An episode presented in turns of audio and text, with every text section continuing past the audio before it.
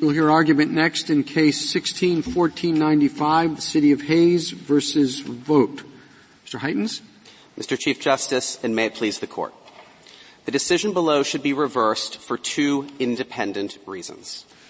Reason number one, because the only setting in which a person can be made to be a witness against himself for purposes of the Fifth Amendment is during a proceeding where that person's guilt or punishment are to be adjudicated, that is, at trial. And second, because regardless of whether it is possible that some types of Fifth Amendment violations could ever occur before trial, the court should reject any such notion with regard to the specific type of Fifth Amendment violation alleged here, which is the use of statements in violation of Garrity versus New Jersey. Your, your first statement I, I was very well stated. But would you?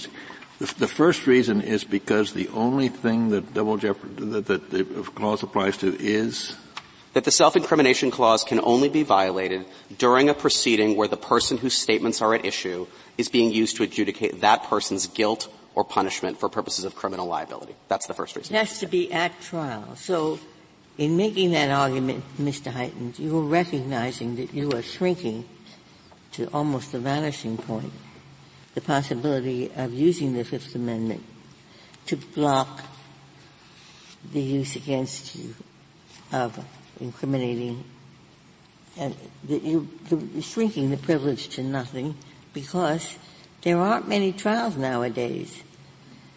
Upwards of 95% of cases are disposed of by plea bargaining. So it, by limiting the Fifth Amendment to there must be a trial, there must be a witness at trial, you're saying effectively the Fifth Amendment, which is considered very important, is out of the picture in most criminal cases. I don't think that's, that's right, Justice Ginsburg. And I think the reason for that is that it's critical to distinguish between two issues.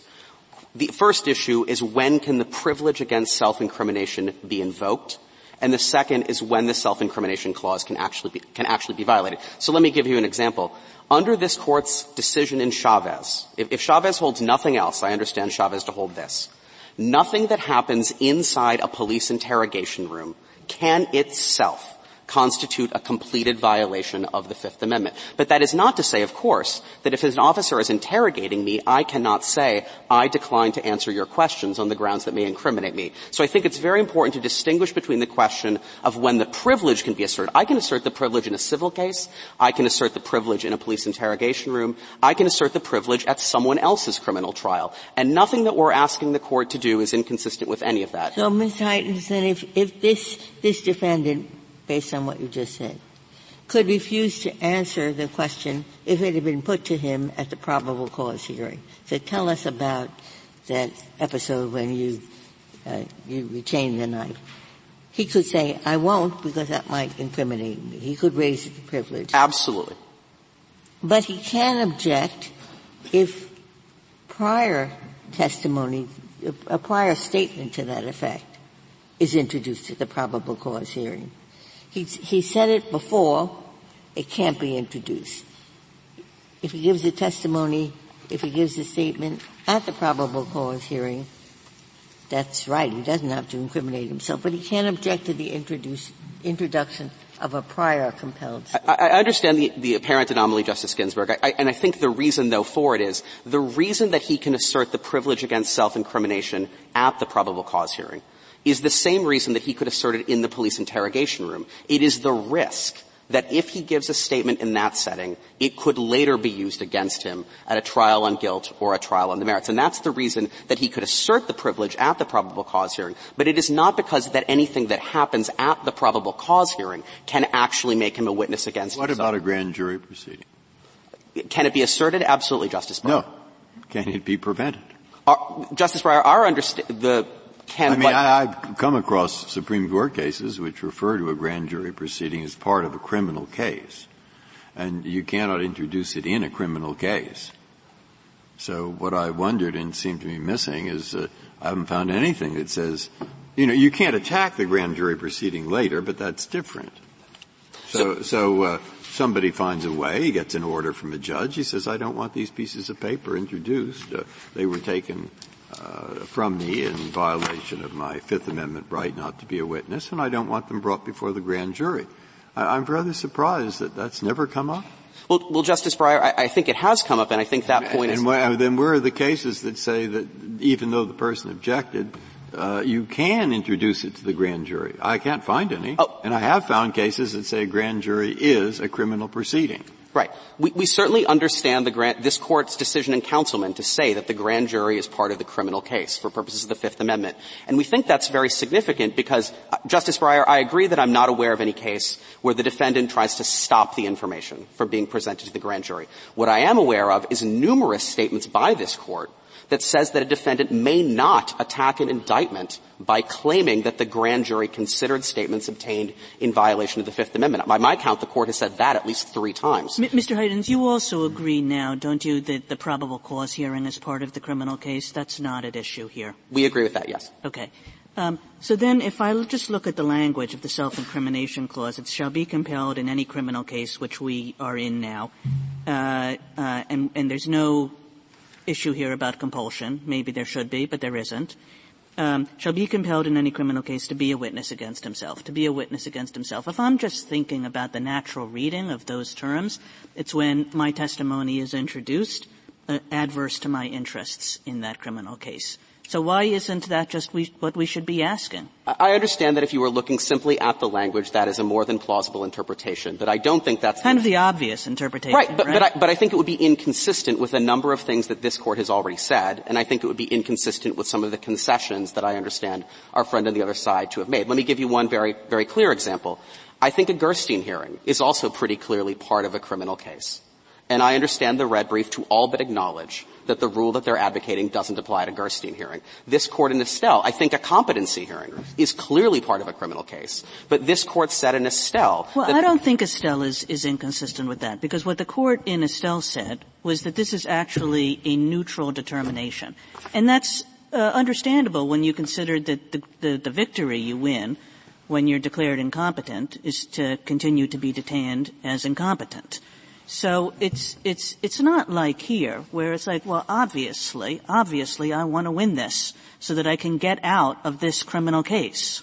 Sure. Well, I guess two responses to that, Justice Kagan. I think everything you just said also would apply to a grand jury context, and the court has repeatedly said you can't attack an indictment. Yes, so, you, I mean you're quite right that there's a. If you're right that the grand jury is different, and you might be, that there is a kind of anomaly there, but explained, I think, by a kind of historic um, judgment that grand juries are sacrosanct, that everything has to be secret, that we don't want people poking around in that black box, and and none of that is true of just standard probable cause hearings. I, we agree with that, Justice Kagan, but I think the anomaly actually goes deeper than that uh, for for two reasons. One is that under Kansas law, under Kansas law, this probable cause hearing is an express statutory substitute for proceeding by grand jury. And so we think it would be a little bit strange to say that you have rights at the substitute proceeding that you only have by virtue of state law. I'm sorry. How, how is it the same?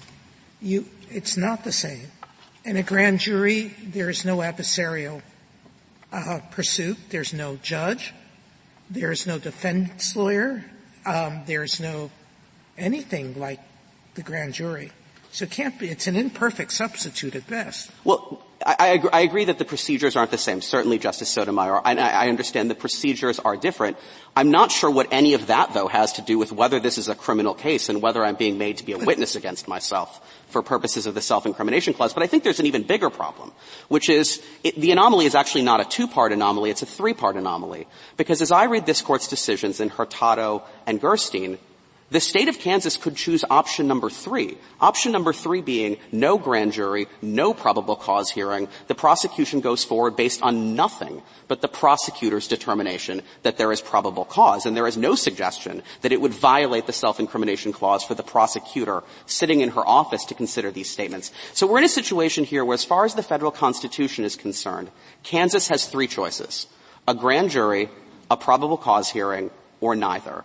And it appears clear to me that in option one and option three, the right that our friends on the other side are asserting would not apply. And so it would seem anomalous that you'd have rights in option two that you don't have in option one or option three. But, but even if the grand jury analogy uh, isn't persuasive to all members of the court, I think there's another analogy that is extremely damaging, which is the Gerstein analogy.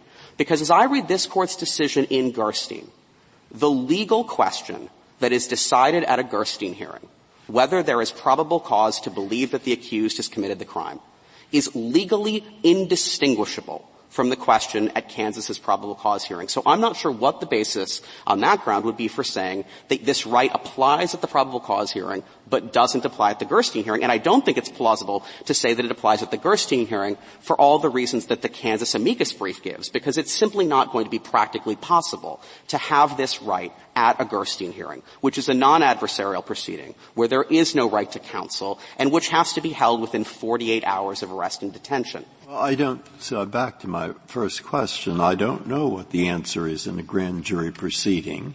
I do know you can't attack that proceeding at trial. But I don't know whether, as in this case, somebody might, if they were used, bring a 1983 claim on the ground that his constitutional rights have been violated. That's what happened here. And I don't know what would happen if, because of the circumstance, the defendant went before a judge and said, Judge, keep that piece of paper out of the grand jury proceeding. Justice Breyer. So I do think perhaps they should be treated alike. But I don't know what alike is. Well, well, Justice Breyer, I think all the reasons that the court has said that you can't collaterally attack an indictment would also argue in saying that you can't file a 1983 action. Why? Well, I don't know. Maybe you could. I mean, there. Uh, uh, I don't even know where to go to look that up. Sure. I assume you've looked it up. I have, Justice Breyer, and it is this, the reasons this court gave in its most recent decision on the, grant, the collateral attack on the grand jury. The court said, well, if you had a right to challenge the evidence that was introduced before you, before against you at a grand jury, you'd have a right to discovery. You'd have a right to try to find out what was happening before yeah, the grand jury. I see Who that. Would, so, so we have a, an instance where there is a committee investigating Mr. Smith, and Mr. Smith takes the Fifth Amendment 90, 94 times and uh, then uh, uh, they compel him uh, to give all kinds of statements, and then there's a grand jury, and he goes to the judge and says, "Judge, keep those statements out." I, I understand why Mr. Smith might want to yeah. do. But I, but I guess I understand that. He says they're taken in violation of my Fifth Amendment right, and and uh, there we are. Keep them out. Keep them out of the grand jury. And you're telling me there is, so this is an important case in more ways than one because what we decide here, I guess, would decide the same thing for the grand jury. Well, well Justice Breyer, I'd say two things on that. First and foremost, if he believed that his statements were used in that way, I, I think it's useful to take a step back and realize nothing that we are saying is to suggest that Mr. Smith, in Justice Breyer's example, would not be fi- entitled to file a motion to suppress each and every one of those statements at his criminal trial. And if that motion prevailed, he would very likely get a dismissal on the charges because if it was actually true that the government's evidence was almost all derived from his own compelled statements, the granting of the motion to suppress before trial would effectively end the criminal proceeding in his favor. So it's not as if we're, and the same thing is true here. If Officer Vogt was correct, that the, that the statements uh, that were used were obtained and then used in violation of Garrity, were obtained in violation of Garrity. And if this case had gotten past the probable cause hearing, I assume and expect that Officer Vogt's lawyer would have filed a motion to suppress all of those statements at trial. And if his Garrity claim was meritorious, I think we need to assume that that motion would have been granted. And if that motion is granted, and if all of the evidence was in fact, or much of the evidence, was derived from those statements, I assume that the criminal proceeding would have ended in his favor. So we're not putting defendants in a position where they don't have an opportunity. I'm, Justice, I'm, Mr. Hayden, can, we, can we step back a second? Your brief notes that um, the respondent did not file a motion to suppress his statements or object at the probable cause hearing to their admission. Um, isn't that a waiver? Just, I want to be careful, Justice Sotomayor, about what is and is not in the record. I do not read Mr. Vogt's complaint to allege that he ever filed such an objection. That, that, that's what I can say based on the basis. You've seen the record. And based on my review of the transcript, I do not, I, it's not in, it's not so, in the record, but I understand, my understanding from the hearing is that he did not file such a motion. And wouldn't a ruling by us against you just mean that defendants, whether it's within 48 hours that a hearing's being held or a probable cause hearing, et cetera, wouldn't we be putting the onus on defendants to raise a valid objection if they have one then? Justice Sotomayor, I, I, would certainly say if the court were to rule against us, I would urge that you make clear that any such right requires a timely objection. Well, um, that's a matter of, of, of law. If you don't object to the admission of a statement, you've waived that objection. That, that's certainly generally true, Justice Sotomayor. Are, are, you familiar with any cases, I don't know what the states say about this, but in federal law that allow a person who thinks that he or she may be under investigation by a grand jury to go to a federal judge and file a motion in limine regarding the evidence that may be presented to the grand jury? I am not, Justice Alito. This would be revolutionary, wouldn't I, it? I would agree with that, Justice Alito. If there are no further questions, I'd like to reserve. Thank you, counsel.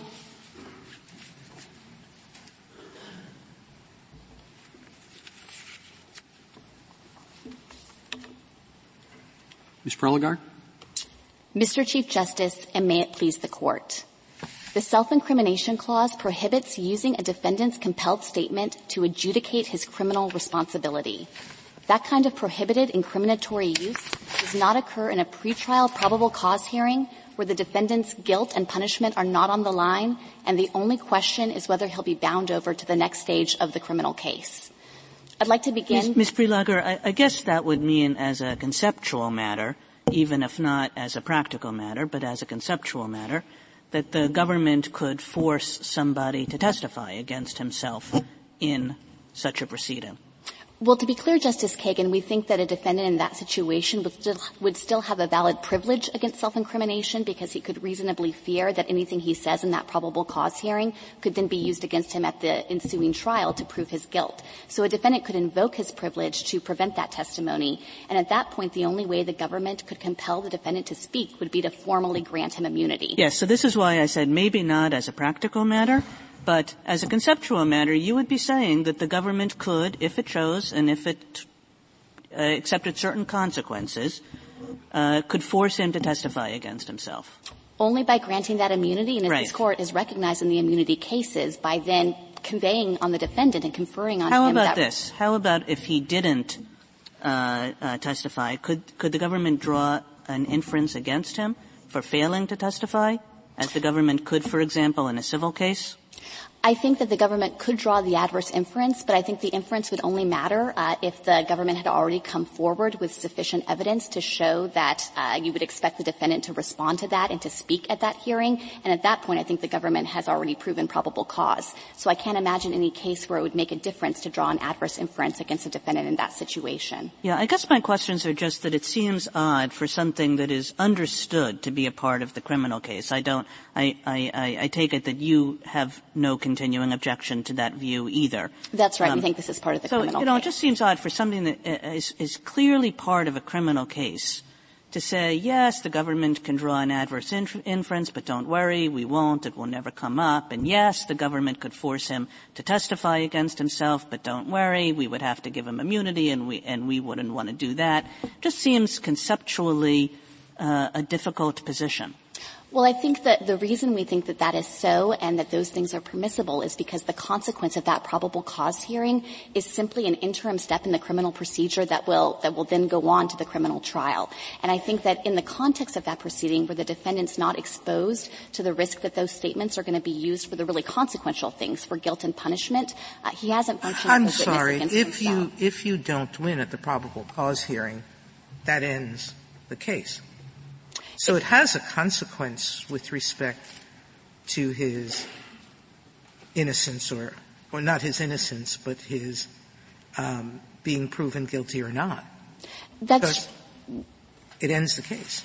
That's true, Justice Sotomayor, but I think what the self-incrimination clause focuses on are, is what the defendant's exposure is. And there's no chance that at the end of that hearing, the magistrate could enter a judgment of conviction and criminal punishment but it increases ensue. the possibility of his being found guilty and punishment imposed? I think that that can't be the test because it would be inconsistent with this court's decision in Estelle versus Smith. The court there recognized that there would be no self-incrimination problem with using a defendant's compelled statement to adjudicate his competence. What, what about trial. other things? I mean, how does it work? I, am not, not conducted grand juries. Some my colleagues have. But I mean, I can imagine all kinds of unconstitutionally seized evidence. Uh, it could violate the Fourth Amendment. It could violate the Fifth Amendment's coerced confession. It could violate any one of 15, not 15, but you know, five or six different constitutional prohibitions. And if the prosecutor says, I'm going to go and introduce all this stuff before the grand jury, does then a defendant have no remedy whatsoever? Well, that's what this court has held in cases like Lawn and Calandra. Then does that, that happen all the time? That in grand juries they introduce coerced confessions, they introduce uh, uh, uh, uh this comes as a surprise to me. Well, I, think, I mean, you have the experience.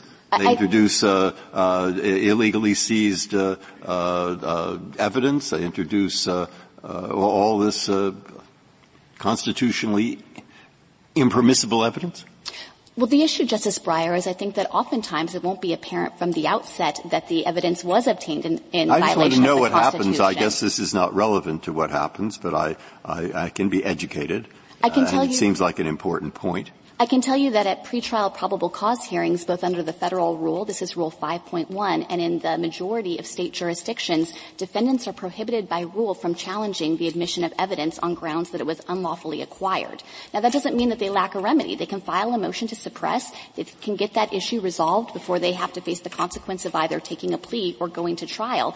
But I think what those rules recognize, and there are other distinctions between the body of evidence that's available at the probable cause hearing as well. Hearsay is routinely admitted. So I think what those rules recognize is that a probable cause hearing is fundamentally distinct from the issues that are going to be resolved at the guilt stage. It's a lesser consequence for the defendant. He doesn't face the exposure to possibly having his conviction and punishment adjudicated. And for that reason, uh, courts have recognized, and this court in cases like Gerstein and Brinegar and Barber have recognized that a defendant doesn't have the same right to have that determination made on the body of evidence that would be admissible at trial. Suppose we rule against you on this issue. Do you think that ha- that, that ha- would have necessary consequences for any other kinds of proceedings?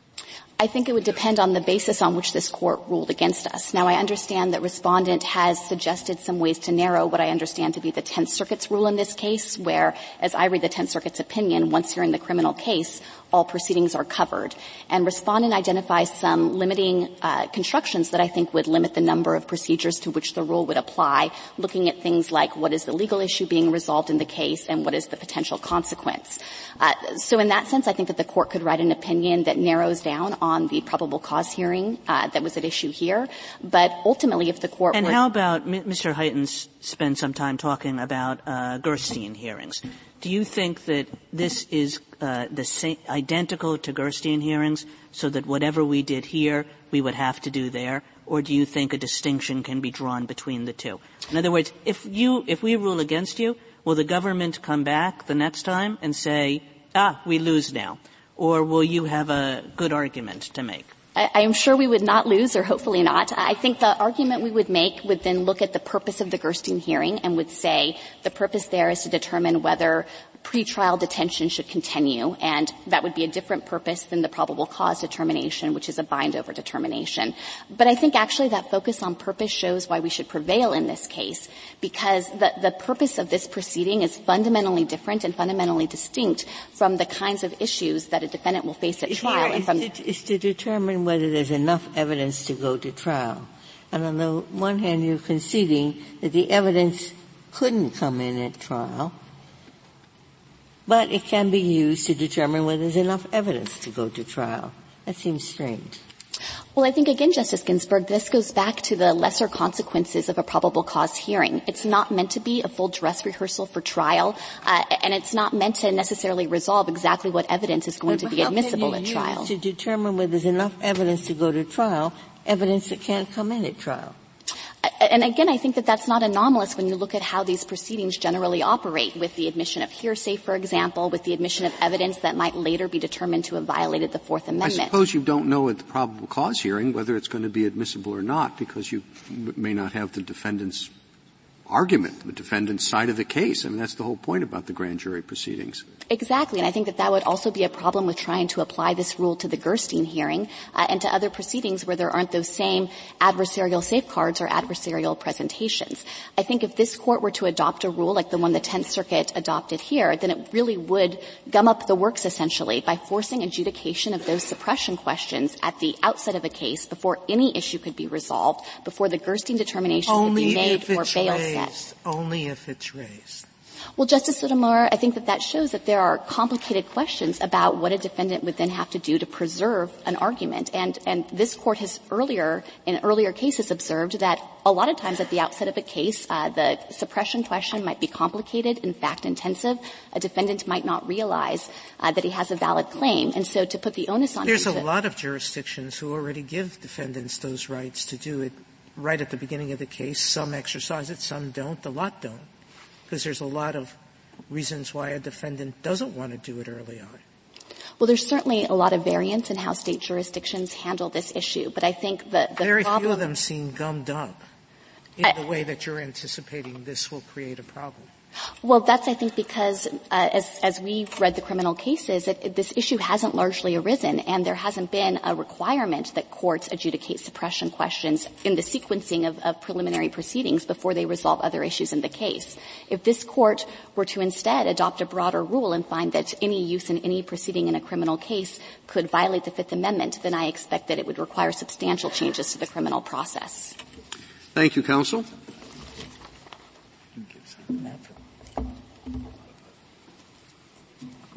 Ms. Corkran? Mr. Chief Justice, and may it please the Court, our test for a violation of the self-incrimination clause is the one this Court has always applied. A compelled testimonial incriminating statement cannot be used in a criminal case. That test has four requirements. Each of them comes directly from the Fifth Amendment's text, and petitioner concedes three of them here. That the statement was compelled, that it was used in a criminal case, and that it was by a witness, which means it was testimonial. That leaves only the requirement that the statement be against himself. This court has long recognized that a statement is against someone when it can be used to criminally prosecute them, when it is incriminating. Petitioner does not contest that Officer Vogt's statement was incriminating. Instead, it urges the court to redefine the word against so that the clause no longer applies in any criminal case, but only in the portion of the criminal case where guilt is ultimately adjudicated. There are numerous fatal flaws with this theory. I'll start with the Fifth Amendment's text. Petitioner has no explanation for why the framers would have chosen this circuitous way to limit the clause's application.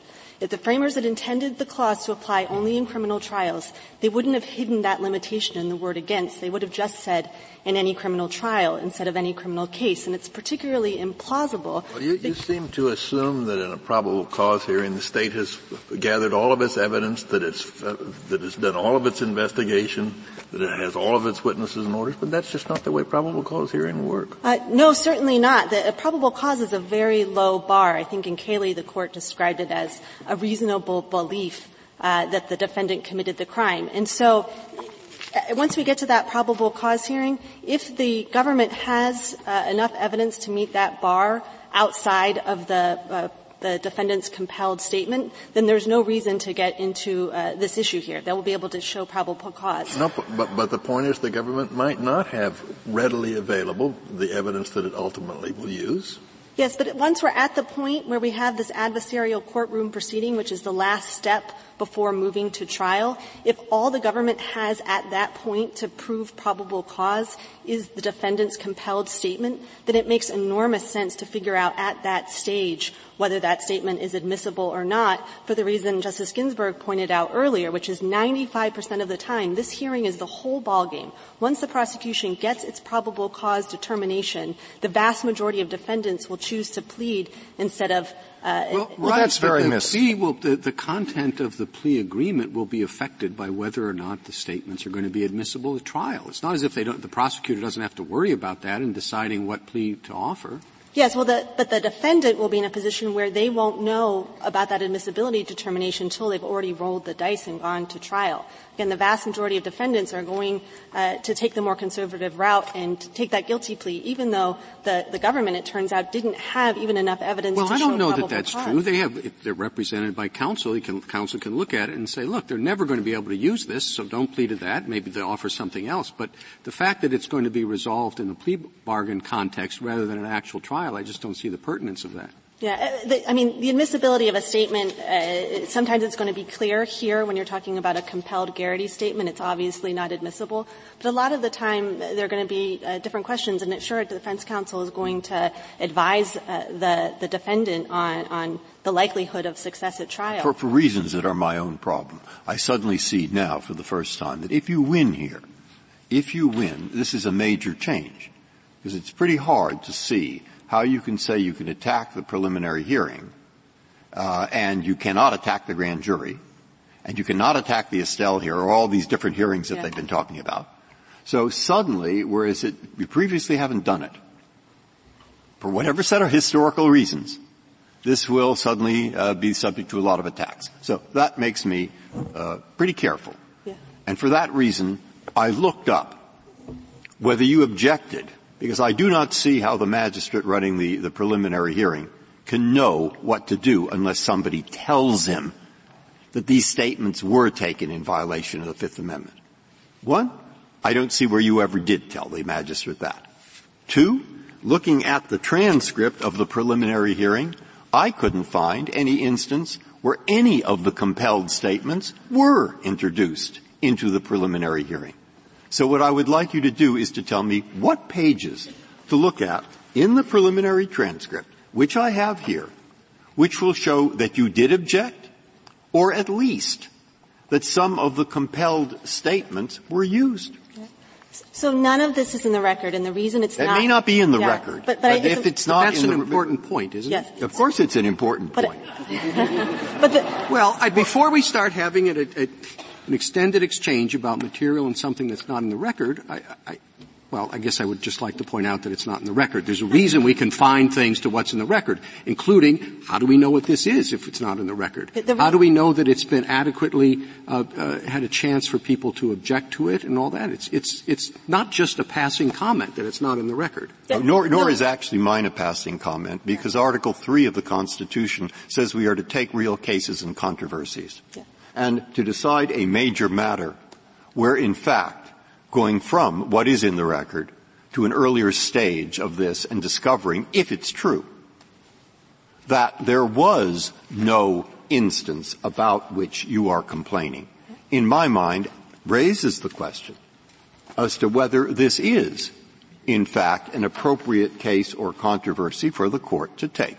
And we're supposed to decide whether the cases are controversies according to law. And as far as I'm concerned, coming in and saying, I want to know about this thing that's not in the record is no difference from somebody else coming off the street and saying, hey, wait a minute, I know what happened in this case. So go ahead and answer. It's a question that you've been presented with. Go ahead and answer. You don't have I to want answer you to, it. I, I no, no, feel free. I'm just saying I will discount the answers because it's not something that's in the record. Yeah. So it's really important to explain that the reason it's not in the record is because petitioner chose to seek this court's interlocutory review at the pleading stage. And so that is why petitioner has not raised any of those questions before this court. Uh, it is conceded at this point that the complaint adequately alleges that the statement was used in the probable cause hearing. Petitioner is not contesting that. And so none of these questions are ripe for resolution at this point because of petitioner's search strategy. And well, so, this is a very this is a very odd case, and um, it wasn't a, a, case of involving. Uh, it was not a case where you had a, a, right to take an appeal. It's a case where we decided to uh, we decided to take the where, where the city had a right to take the uh, to take an appeal. But let me ask you this: what did the, did the city violate the Fifth Amendment at the time when the officer was questioned? Uh, no. The, the violation was not complete until the statement was used in the criminal case. Then why are you suing the city? Uh, so, Section 1983 uh, establishes liability for causing the deprivation of a constitutional right. And I want to point out, petitioner has not uh, uh, challenged in this court whether we have adequately alleged proximate causation. In yeah, I understand yeah. that. I'm just trying to understand. This seems like a very odd case. I'm just trying to understand what's really involved. That's one thing that that Yeah. I, I, don't understand. So- so I'll how, say- how did they cause the, the? What will your theory be as to how they caused this prosecution? Yeah. So the Tenth Circuit applied settled law with regard to proximate causation. All of the Court of Appeals have held that cause in uh, Section 1983 incorporates common law principles of, of proximate causation. So what the Tenth Circuit said is that when the police chief went to the Kansas Bureau of Investigation and said, "Here are Officer Vogt's compelled statements," you should initiate a criminal investigation. It was reasonably foreseeable that, that those statements would ultimately be uh, introduced in the criminal case. And I'll say that the, uh, the Ninth Circuit and uh, the Seventh Circuit, uh, or I guess the Sixth Circuit, have uh, addressed very similar circumstances and come to the same conclusion. So I'm not aware of any circuit split on this issue, but it's certainly not before this court. That's a Section 1983 question. Petitioner has chosen to present to this court the Fifth Amendment question. It's a constitutional question.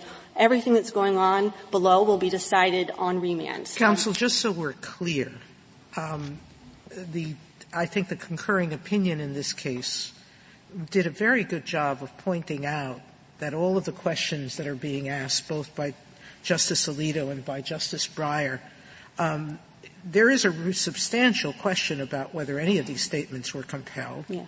There's a substantial question about whether there was an objection or not. There are lots of questions that the concurrence said still had to be decided, Yeah. correct? And so if this court wanted to dig the case as improvidently granted, we would certainly not object. I think we said in our brief in opposition that we thought it was premature to take this question uh, at this time. But, but I, I can continue to talk about the record. Okay. So, so going back to the, Head, I'm just, yeah. So going back to the, the question that petitioner presented to this court, um, Could I just go back? Yeah. As, uh, there is a circuit split on this. There's three circuits on one side, three circuits on the other, four now on the other side.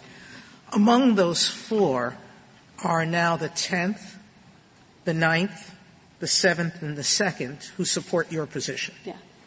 Do you know whether the works have been gummed up in those circuits? There's no evidence they've been gumped up, and I also want to say about the, the, the, asserted circuit split, the cases that are supposedly in support of the petitioner's position, none of them actually addressed a circumstance where you had a post-charge pretrial use of uh, the compelled statement. They were all cases similar to Chavez, where the uh, defendant or the, I guess the plaintiff was attempting to rely on pre-charge compulsion to make a Fifth Amendment claim. And now, in doing so, well, I should clarify that in at least one of those cases, the uh, compelled statement was also used to initiate the charges. Um, Well, uh, unless you can distinguish this from the grand jury, Yeah. it's the issue uh, has enormous implications for the reasons that were brought out by Justice Breyer's questions. So how could you distinguish this from the grand jury? So I, I'm going to attempt to answer that concisely with the caveat that it would take an entire second of, set of briefs to adequately address the nuances of the court's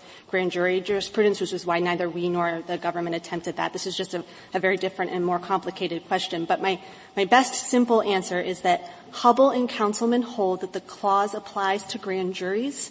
Uh, with this added limitation from Lawn, Calandra, and Williams, the courts don't have authority to crack open indictments um, because of the grand jury's status as an independent constitutional fixture. It's not textually assigned to the judicial branch.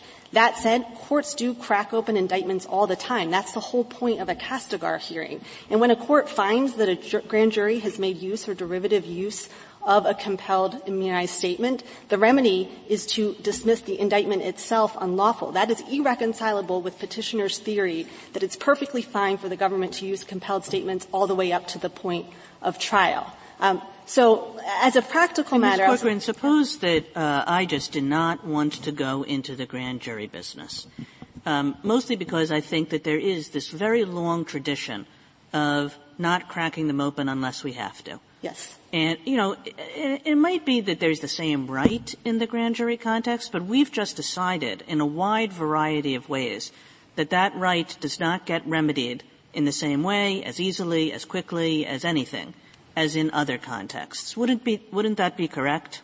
Yes, that's fine, and, that's as far as we went in our, our briefing, because again, this is such a complicated question.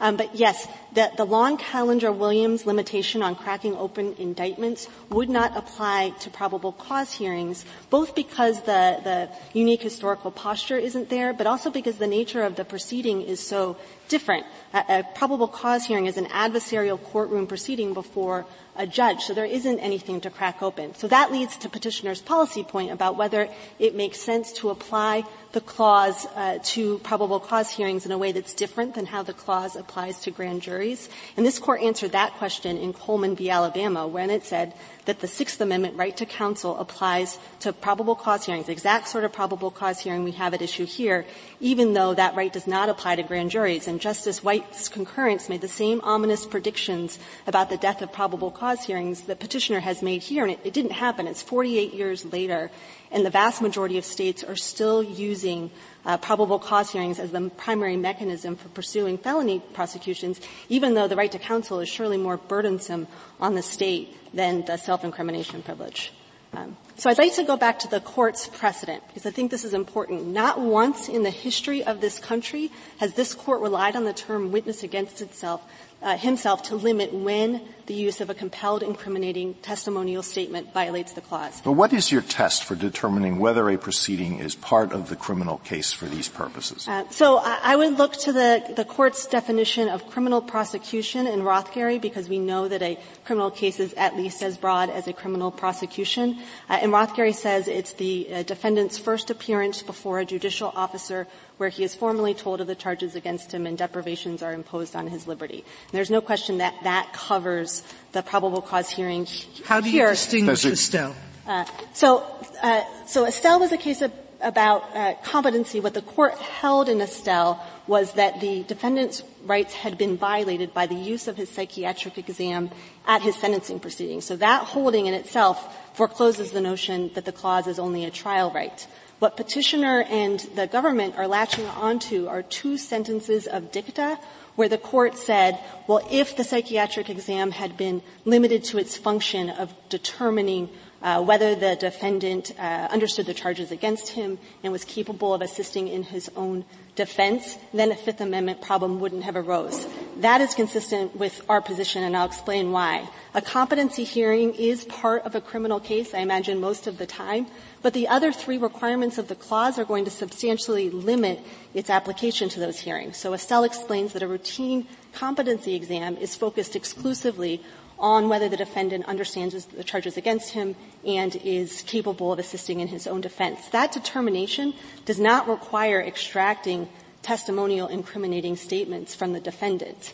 Uh, and to the extent that the defendant has volunteered to put competency at, is, at issue, it, it, might not even be compelled. So you your answer is though, but in general then, uh, uh, the, the, clause does not apply or does apply in a competency hearing? So the clause, uh, it, the, the, evidence evidence obtained in violation of the, the privilege would be admissible in a competency hearing or not. Yeah, so in the narrow circumstance where a defendant has been forced to undergo a psychiatric exam and in answering those questions he makes a compelled incriminating testimonial statement, no, that can't be admitted in the, the competency hearing because it's part of the criminal case. But that limitation shouldn't affect uh, the utility of competency hearings. I think it's important to point out Estelle didn't even involve a competency hearing. There, the psychiatrist had sent a letter to the judge that simply said, uh, I find that the defendant understands the difference between right and wrong and understands the charges uh, against him uh, and is capable of. So, what about a Gerstein hearing and a bail yeah. hearing? So, a Gerstein hearing is not part of the criminal case because it's a Fourth Amendment requirement. It's a substitute for an arrest warrant. So this court fleshed that point out well last term in uh, Manuel v. City of Joliet. And so Gerstein itself explains that because it's a Fourth Amendment requirement, the whole panoply of rights in the Sixth Amendment do not apply to Gerstein. Well, I thought you said that the, that the criminal case begins when the per, when the defendant is uh, appears in court and is called upon to answer the charges. Uh, yes, so I don't know that uh, a Gerstein That's not hearing. a Gerstein hearing doesn't satisfy that? No, the point of a, well, it depends on whether, when you would have the Gerstein hearing, but the Gerstein hearing that's contemplated by Gerstein is this hearing within 48 hours of arrest yeah. where the purpose is to get the arrest warrant after the fact. So there's no reason that the Fifth Amendment uh, requirements would apply to that hearing when the Sixth Amendment requirements don't. It's, it's to the extent that it's happening at the same time of the, as the criminal case, it's, it's happening in parallel. Well, wouldn't it, in a, crim, in a federal case, if there's a complaint, wouldn't it begin at the time of the filing of the complaint? Wouldn't that be the beginning of the criminal case? Yeah, so a Gerstein hearing, the Gerstein determination um, could be folded in to something that's happening within the criminal case. So I understand that to happen sometimes. The uh, the state will quickly file charges and then fold the Gerstein hearing into the arraignment. Um, but there's nothing requiring states to do that. So in an emergency situation where a state uh, you know, they, they, need to take physical custody of someone who has confessed to murdering their whole family. Um, uh, this, the clause would not pro- prohibit the government from then getting that Gerstein determination based on the confession and then later pulling together the evidence necessary to make the probable cause showing in I, I just not, I'm not following your answer. Yeah. In a federal case, when a complaint is filed, is that not the beginning of the criminal case in your view? So that everything that happens after that is part of the criminal case? Yes, that's uh, right. First appearance, for initial appearance in court, that's part of the, the criminal case. The bail hearing is part of the criminal case the, uh, uh, the, the if there's a competency hearing, that's part of the criminal case. It's all part of the criminal case. Yes, and bail determinations are made at different sorts of proceedings. So, but a Gerstein hearing, what Gerstein is contemplating is this substitute for a warrant. So instead of the, it's when the police want to take custody of someone before they've gotten the arrest warrant, they can do so and then go to a neutral adjudicator and say, do I have uh, sufficient evidence to justify the arrest? That is a Fourth Amendment requirement. Right. If I understand what you're saying, and maybe I don't, but it's it's a it's a substitute for exactly the proceeding that would take place if the police decided that they needed an arrest warrant. Is that right? Yes, exactly. And in that proceeding, you would say that the privilege does not apply. Uh, yes, because the, the, criminal case had not yet commenced before yeah, the arrest has been made. Is that right. correct? And that's that's the reasoning of Gerstein when Gerstein says why uh, the Sixth Amendment rights would not apply to that hearing. You know, uh, uh, the, the, Justice Alito's, I think, hypothetical, the Gerstein hearing would be happening within the criminal prosecution, but Gerstein says those rights don't apply in that context. Um, uh, is is it possible to ask? Uh, to, this is a this is a 1983 case. Yes uh, could we say, in your opinion, uh, before uh, a plaintiff in a 1983 case can bring a claim that the preliminary hearing cons- con- uh, considered matters that were taken in violation of the Fifth Amendment, uh, they must allege in their complaint that they objected before the hearing, for otherwise the magistrate would have no idea what he is supposed to do. So petitioner has not asked this court to interpret. I know they haven't. I'm asking. Yeah. So I think that's a question of statutory interpretation and congressional intent. If Congress wanted to limit Section 1983 that way, it could. But there's no indication in the plain language of Section 1983 that it is limited in that well, way. Then what is the answer to this? There, there, there are many, many ways in which uh, a, uh, a, statement by an individual could violate uh, the incrimination. In this case, he is asked questions by his superiors in the police department under threat of leaving, yeah. and they don't know that he considers that to be a violation of the Fifth Amendment. Well, well, the then those statements go to court in a preliminary hearing, and the magistrate doesn't know that the uh, person considers them to be a violation of the Fifth Amendment. Uh, what are the magistrates and the police department supposed to do?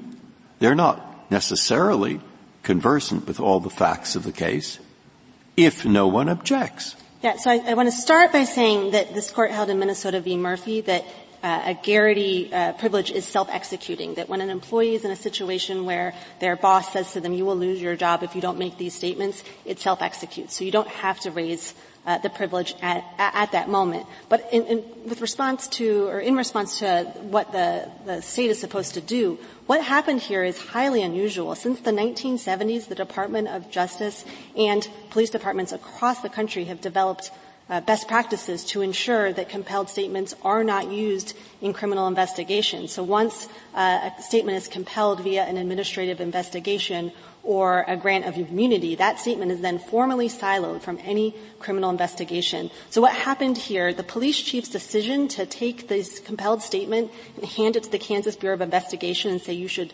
investigate this was highly unusual and, and frankly very hard to understand given the ubiquity of Garrity protocols in this country. Um, so I, I, to go back to your point earlier about whether this is a dramatic revolution, it's not. What we're proposing here is what the law has always been. All uh, all police departments across the country and the Department of Justice would say, even before this case coming before the court, that what the police chief did here was was illegal. I don't understand. You, you talk about it being, being siloed and not being. So the idea is you're supposed to pretend that the person didn't say what he said in conducting the investigation. Yeah. So the best practices is that whoever was involved in, in taking that compelled statement is then siloed themselves from the criminal investigation so that the, the government can prove that, that the, the criminal investigation and the ultimate prosecution happened entirely independent. Well, so of, the person says, you, you, know, they say, you've got to tell me uh, what happened or you'll be fired. And the person says, you know, I buried the body here. He's not supposed to tell anybody? Well, if he was asking that question as part of an administrative investigation, yeah. uh, then then yes, that you can't use that statement. Now there could be an independent criminal I, investigation. I just want to make sure I understand. So he's investigating it and said, "Do you have anything to do with this disappearance?" And the person says, "I buried the body next to this barn." The person at that point is supposed to say, "Okay, I'm going to turn this over to Fred." and I'm not going to tell him anything. But so you're talking about a government employer making that inquiry of an employee as part of an administrative investigation or yes. the government? So under those circumstances, once the government gives the grant of immunity, no, that cannot be used. That's that's been the law since Kastigar. No grant of immunity. That, that, that there's a you, you've got to tell us, or I'm going to fire you. In other words, the same thing here. That it's a compelled statement. Yes, so then it's a compelled statement and the privilege is self-executing. For the purposes of an ongoing yeah. investigation. Yeah, and if that were not the true, tr- uh, if that were not the rule, so if, if petitioner's theory would correct, was correct, then the uh, disincentives for employee cooperation and those sorts of administrative uh, investigations would skyrocket because if the grant of immunity only applies at trial, you could compel those statements from the employee uh, at pain of losing their job and then turn around and use those statements to criminally prosecute them keep them in custody all the way up to the point of the criminal trial. So if the employer uh, requires a statement to be made and the employee says that a crime was committed the employer cannot tell the police department. Yes, that's been the rule since Garrity and, and Kastigar. Now, I do want to distinguish between unwarned statements and compelled statements. So an unwarned statement where the Miranda uh, rights are not read is not necessarily a constitutional violation. That is a prophylactic exclusionary rule that the court may or may not extend to preliminary hearings. Uh, but when it comes to a compelled statement, whether immunized or not, the Constitution is very clear. It cannot be used in a criminal case. Uh, and, and, that was what the framers intended as well. We know that the framers based the clause on a common law privilege that specifically applied to preliminary proceedings. This is such an odd case because I'm not quite sure that there was a compelled statement at all. If the facts, as I read them, and I know they're not in the record, and I know what the chief says, but um, first of all, uh, no employer, his employer didn't compel these statements. He went to his employer because he wanted a different job. That was true for the first statement. All right. Yeah. On the second statement, he went to his chief and said, I'm resigning. No, sorry. So that's not, that's not actually correct. So he voluntarily made the first statement to the police chief. The police chief then told him he ha- needed to document what had happened uh, on pain of losing his job. That is the compelled statement. Then after he made that statement, uh, he tendered his resignation, and then there was a third statement uh, in which he gave more details about what had happened. So it's the question of the impact of the, the resignation on that third statement is, I, is I had under, I, but um, that's what's going to be litigated below. I thought yes. he had announced his resignation before there was a request for additional. So, so in the complaint, that that uh, resignation happened between the second and the third statement. That, uh, I'll take it, but okay. it's still an odd case. It is, and again, it's an odd case because petitioner chose to seek this court's review at the pleading stage, and petitioner chose to present only the Fifth Amendment question to this court. This uh, case, if this case uh, goes to trial, you will prove that the officer suffered damage as a result of the probable cause hearing or as a result of having been, as a result of the admission that he made uh, under alleged, allegedly under compulsion by the city? So it would be the use of the statement in the probable cause hearing. The complaint alleges uh, emotional damages, reputational damage, loss of income, seeks punitive damages. Uh, petitioner has not contested the adequacy of those. Yeah, but you you will prove that the reason why he didn't get the job with the other police department was the probable cause hearing and not the statement that he made. No, that would be inconsistent with the complaint. Uh, the complaint says that the uh, city of Haysville withdrew the job offer at the point of the criminal investigation by the, the Kansas Bureau. Um, that has nothing to do with the probable cause hearing. He won at the probable cause hearing, so how could the statement have hurt him? Uh, how can he put prove damage? Yeah, I would just say on this record, petitioner has not challenged the adequacy of those allegations. At a minimum, he would be uh, entitled to nominal damages. Uh, so I, I want to just emphasize that what we're talking about here is an incriminating testimonial statement that the government has extracted from the defendant against his will. There is nothing radical about saying that the government should not be able to use that statement for any purpose in a criminal case. That is, that was the framers' position. They found it offensive to a civilized system of justice uh, to allow prosecutors to uh, to uh, enlist defendants as instruments in their own condemnation. They thought it was crucial to our democracy that prosecutions proceed based on the independent uh, uh, labor of the government's officers. Uh, petitioner's theory, to the contrary, should be rejected. I'm happy to answer any other questions. Thank you, counsel. Uh, four minutes, Mr. Heytens just like to make three quick points in rebuttal. One, in response to Justice Kagan's point about the apparent oddity uh, with regard to this particular proceeding, one about suppression hearings, and one about Garrity. So in response to Justice Kagan's questions about the oddity of this particular type of hearing, I think beyond the fact that the Supreme Court of Kansas has held that the purpose of this hearing is not to adjudicate guilt or punishment, I think an even more important indication of that is that under Kansas law, nothing that happened at this hearing could conclusively resolve Officer Vogt's guilt or innocence one way or the other. And the way, the reason that we know that is because the Supreme Court has specifically held that the dismissal of charges after a probable cause hearing is not preclusive of and without prejudice to the state's ability to reinitiate the exact same criminal prosecution, which is the same rule for grand juries, right? The court has said that just because a grand jury refuses to return an indictment does not mean that the prosecution cannot ask another grand jury to return an indictment. And in fact, the Supreme Court of Kansas has reversed trial courts who have dismissed at a probable cause hearing on the theory that the government will not be able to carry its proof beyond a reasonable doubt burden at trial because they've said that's not the purpose of this hearing. This hearing does not adjudicate guilt or innocence. The point on suppression hearings, I think it's just worth emphasizing again in response to Justice Ginsburg's point. We are not talking about the possibility that someone will have to decide to plead guilty without being able to challenge evidence for one very simple reason.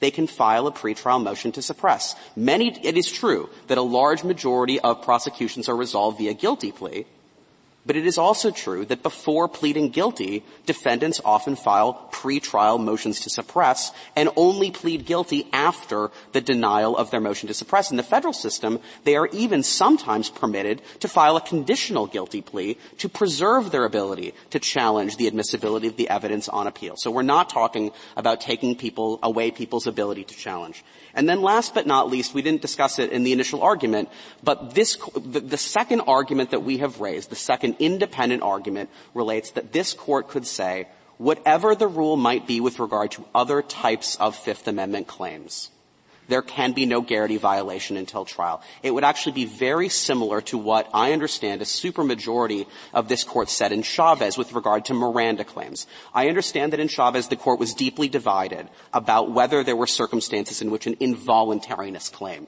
could occur before trial. But as I understood, even some of the dissenting justices in Chavez said a Miranda claim is something that can only accrue until trial. And I think that would make sense when it comes to Garrity claims Garrity does not forbid the taking of the statements. There can be no Garrity violation when the statement is taken. The violation under Garrity is the later use of the statement. And so we would suggest that if the court doesn't want to reach the broader issue, they could simply say that this type of Fifth Amendment violation cannot occur until the statements are used at trial.